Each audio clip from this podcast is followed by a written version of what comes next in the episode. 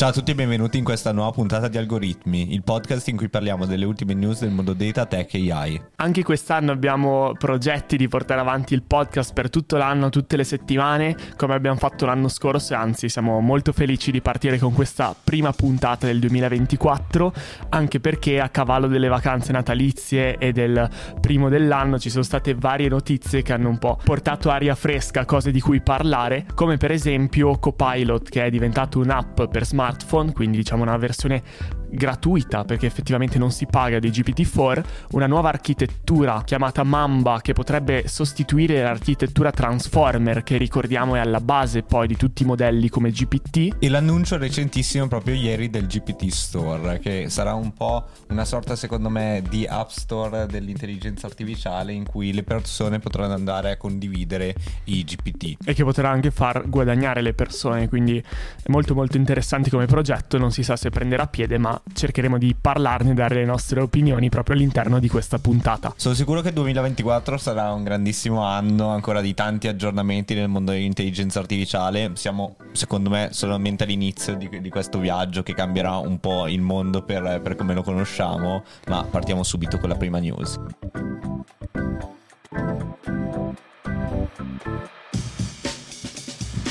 Sì, la prima news è proprio che Microsoft ha rilasciato la sua versione Copilot per telefono. Copilot praticamente è l'assistente AI di Microsoft, quello che vuole diventare un po' l'assistente di Word, di PowerPoint, di tutte quelle app Microsoft che le persone, la maggior parte delle persone utilizzano nel loro lavoro e che dietro le quinte ha proprio i modelli di OpenAI, quindi gli stessi modelli di GPT che possono essere GPT 3.5, quello più veloce e magari meno performante a livello di qualità, però molto molto efficiente, GPT-4 che può dare output multimodali, quindi può generare sia testo, sia immagini, eccetera, eccetera, navigare il web, eccetera, eccetera. Ma qual è la differenza di questa app rispetto all'app di OpenAI, quella proprio di ChatGPT sul telefono? La differenza fondamentale, molto importante secondo me, è che questa applicazione è completamente gratuita. Sì, esatto, perché GPT-4, quindi l'app per smartphone per poterla usare vocalmente, eccetera, eccetera, devi essere abbonato, mentre in realtà Copilot no quindi lo mette a disposizione forse Microsoft anche per marketing, quindi per posizionarsi come leader dell'intelligenza artificiale, effettivamente magari OpenAI è una startup, quindi ha bisogno di fare utile,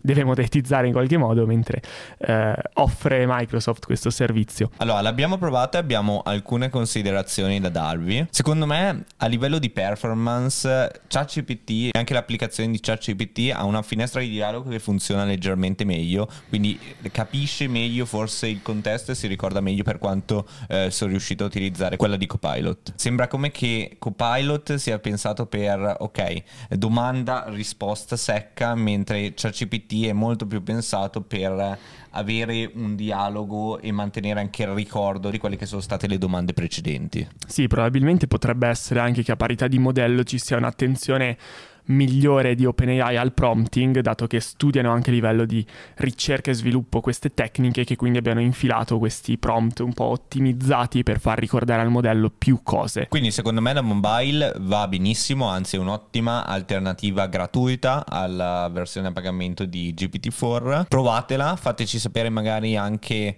eh, nei commenti, anche su Instagram cosa ne pensate e se le utilizzerete al posto di GPT-4. O magari se pensate che non sia utile avere questo tipologia di app sul telefono, quindi magari dateci anche la vostra opinione su questo. Ma detto questo, passiamo alla seconda notizia, una nuova architettura che è stata rilasciata proprio recentemente che sembra poter sostituire l'architettura standard che ad oggi è lo stato dell'arte alla base dei modelli di linguaggio, quindi i transformer.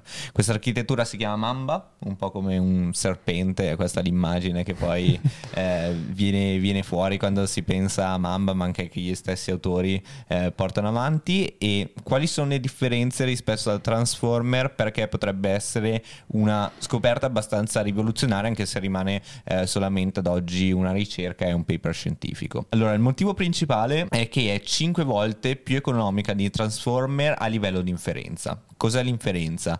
Allora, per capire meglio il concetto, partiamo dalle basi. Quindi un'intelligenza artificiale ha due fasi, una di addestramento in cui viene proprio addestrato il modello. È la fase molto costosa, mm, per ogni training di GPT si stimano 50 milioni, quindi eh, numeri molto alti. E la fase di inferenza, quindi quando voi andate su ChatGPT eh, scrivete il vostro input e lui vi restituisce l'output, questa è la fase di inferenza. Infatti considerate che anche solamente questa previsione corrisponde all'incirca a 175 miliardi di moltiplicazioni numeriche. Fatta per ogni parola ovviamente. Fatta quindi... per ogni parola. se chiedete un testo lungo, insomma, ce ne sono. Pensiamo che proprio nella parte, in quest'ultima parte, che è la parte di inferenza, il costo è ridotto di ben 5 volte con questa nuova architettura. Il secondo motivo, anche questo è un po' tecnico, ma cerchiamo di semplificarlo, è che il costo del meccanismo di attenzione diventa lineare, quindi non cresce in modo quadratico. Infatti mode- nei modelli Transformer il costo di mantenere il contesto, mantenere il contesto all'interno del, della conversazione cresce, diciamo, non in modo esponenziale ma in modo quadratico, quindi non c'è una correlazione lineare, quindi diventa sempre più costoso al mantenere più attenzione, per dirlo in parole povere. Diciamo che con l'architettura Mamba non succede questo, quindi diventa una crescita lineare più è lunga la finestra di attenzione, più attenzione deve fare il modello, più effettivamente c'è un costo lineare che comunque non esplode, ecco, proprio per la sua natura lineare. Quindi questo è molto importante perché permette di scalarlo molto meglio, soprattutto nel mantenimento del contesto. E questo ci lega anche al motivo numero 3. Il motivo numero 3 è appunto che Mamba va a allungare la finestra di attenzione a quasi un milione di token che corrispondono quindi a un milione di parole. Per finestra eh, dell'attenzione andiamo a definire quindi la lunghezza che può essere data in input a un modello di linguaggio. Oggi si assessa tra i 5.000 e i 200.000 token, ma un milione di token è qualcosa di assolutamente rivoluzionario, quindi eh, si parla di poter caricare un intero libro di 1500 pagine, quindi un libro molto, molto grande anche. Però immaginatelo anche in altri contesti, quindi non solo un libro ma guide tecniche, eh, specifiche documentazioni aziendali, quanto può essere importante. Un limite che è però da tenere d'occhio è che questa ricerca è solo una ricerca, non è ancora stata implementata in produzione, sicuramente qualcuno farà eh, soprattutto nel mondo open source e è solamente stata testata su modelli di piccole dimensioni, quindi si parla di 3 miliardi di parametri, mentre un modello come GPT è 175 miliardi di parametri.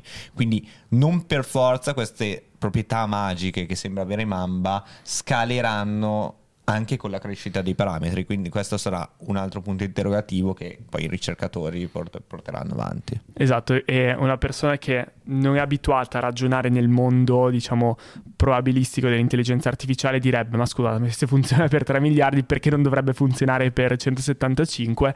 Ecco, in realtà diciamo che tutti i risultati di questo tipo sui modelli LLM hanno proprietà emergenti che si possono andare a verificare solo in una maniera, diciamo, uh, provando l'algoritmo empirica. empirica, esatto, non mi veniva la parola, però effettivamente non è, non è, una cosa ingegneristica al 100%, c'è anche molta variabilità data proprio da questo tipo di problemi. Quindi staremo a vedere. Parliamo di qualcosa di più attuabile perché questa settimana verrà rilasciato, secondo le mail che sta inviando OpenAI, il GPT Store. Cos'è il GPT Store, Pier? Ah, se, se vi ricordate, durante il Dev Day di OpenAI era stato annunciato questo store, un po' un app store di GPT che permetteva di avere, diciamo, as a service, quindi scegliere una GPT capace, specializzata in qualcosa, che non vuol dire una GPT più potente, perché effettivamente la potenza quella è, semplicemente come se mettete i paraocchi a un cavallo per farlo andare nella direzione che volete, quindi effettivamente delle GPT specializzate in un singolo task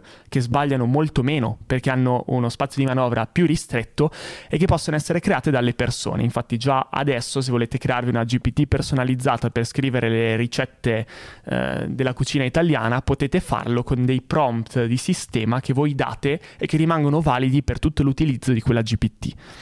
Ecco, diciamo che queste GPT, che sono delle piccole applicazioni che si creano direttamente dal sito di ChatGPT senza scrivere codice, possono essere messe in uno store e addirittura monetizzate. Infatti le GPT più utilizzate poi dalla community, ovviamente fatte anche da altre persone e pubblicate, possono creare delle fonti di entrata al creatore delle GPT stesse. Questo sarà molto interessante, voglio anche vedere l'integrazione con la community di Data Pizza, appunto. Sicuramente faremo delle, delle challenge, quindi condividi la, la GPT che hai creato, che sicuramente è molto interessante, che per darle visibilità, se poi c'è una prospettiva anche di monetizzazione, vedo molti parallelismi, anche se in una fase ancora embrionale, a un app store, mm-hmm. quindi non si sa mai che eh, questo GPT store diventi proprio un qualcosa di più. Oltre ai GPTs si potrà costruire anche sempre più cose sopra questo modello embrionale che ad oggi abbiamo. Sì, eh, diciamo che non ci sono stati ancora eh, leak riguardo al tipo di monetizzazione, quindi i piani dettagliati devono essere ancora annunciati. Quello che mi spaventa rispetto a un App Store normale è che la barriera all'ingresso è molto bassa. Mi spiego meglio, se io voglio fare un'app che ti fa uh, il fit, ti, ti, fa allenare, ti fa fare fitness, devo uh, avere dei programmatori, devo saper programmare, devo saper uh, creare qualcosa di stabile che funzioni su tanti dispositivi diversi. Quindi, insomma, c'è un costo nel farlo e quindi prima di pubblicare un'app, insomma, ne, ne passi di acqua sotto i ponti se si fa un'app di qualità. Sì, anche Apple ti deve accettare poi, quindi sì, ci sono sì, un sì. sacco di passaggi. Mentre per le GPT, essendo comunque qualche prompt da scrivere, qualche documentazione da poter caricare, insomma, si, si può creare una GPT davvero in un pomeriggio, ci sarà una corsa magari a chi indicizza meglio le prime GPT, quindi chi crea prima? Il creatore di curriculum e lo posiziona in cima alla lista, diventa il più usato e si, si, si, fa tutti i guadagni lui, magari poi una GPT di qualità molto migliore, creata con molti più sforzi, prompt più dettagliati, finisce in, in coda perché magari esce una o due settimane dopo. Ho la paura che effettivamente quelle che sono le GPT pubblicate le prime 12 ore dal lancio siano quelle che poi manterranno un vantaggio competitivo, perché il vantaggio competitivo a livello di codice rischia di sparire. Sono d'accordo con questo punto di vista, sicuramente sicuramente ci sarà inizialmente una corsa all'oro, però staremo proprio a vedere nell'evoluzione di, di come vorranno mhm. intendere questo store proprio. Sì, sicuramente qualche metodo per il controllo ci sarà, ecco, non sarà diciamo una giungla, si spera, ma ci sarà del controllo. Prima puntata dell'anno, siamo arrivati alla conclusione. Vi ringraziamo per essere qui anche quest'anno e speriamo abbiate passato delle buone feste e noi vi terremo compagnia per tutto il 2024. Vi ricordo di lasciarci 5 stelle o una recensione in base a dove ci state ascoltando e noi ci vediamo alla prossima puntata.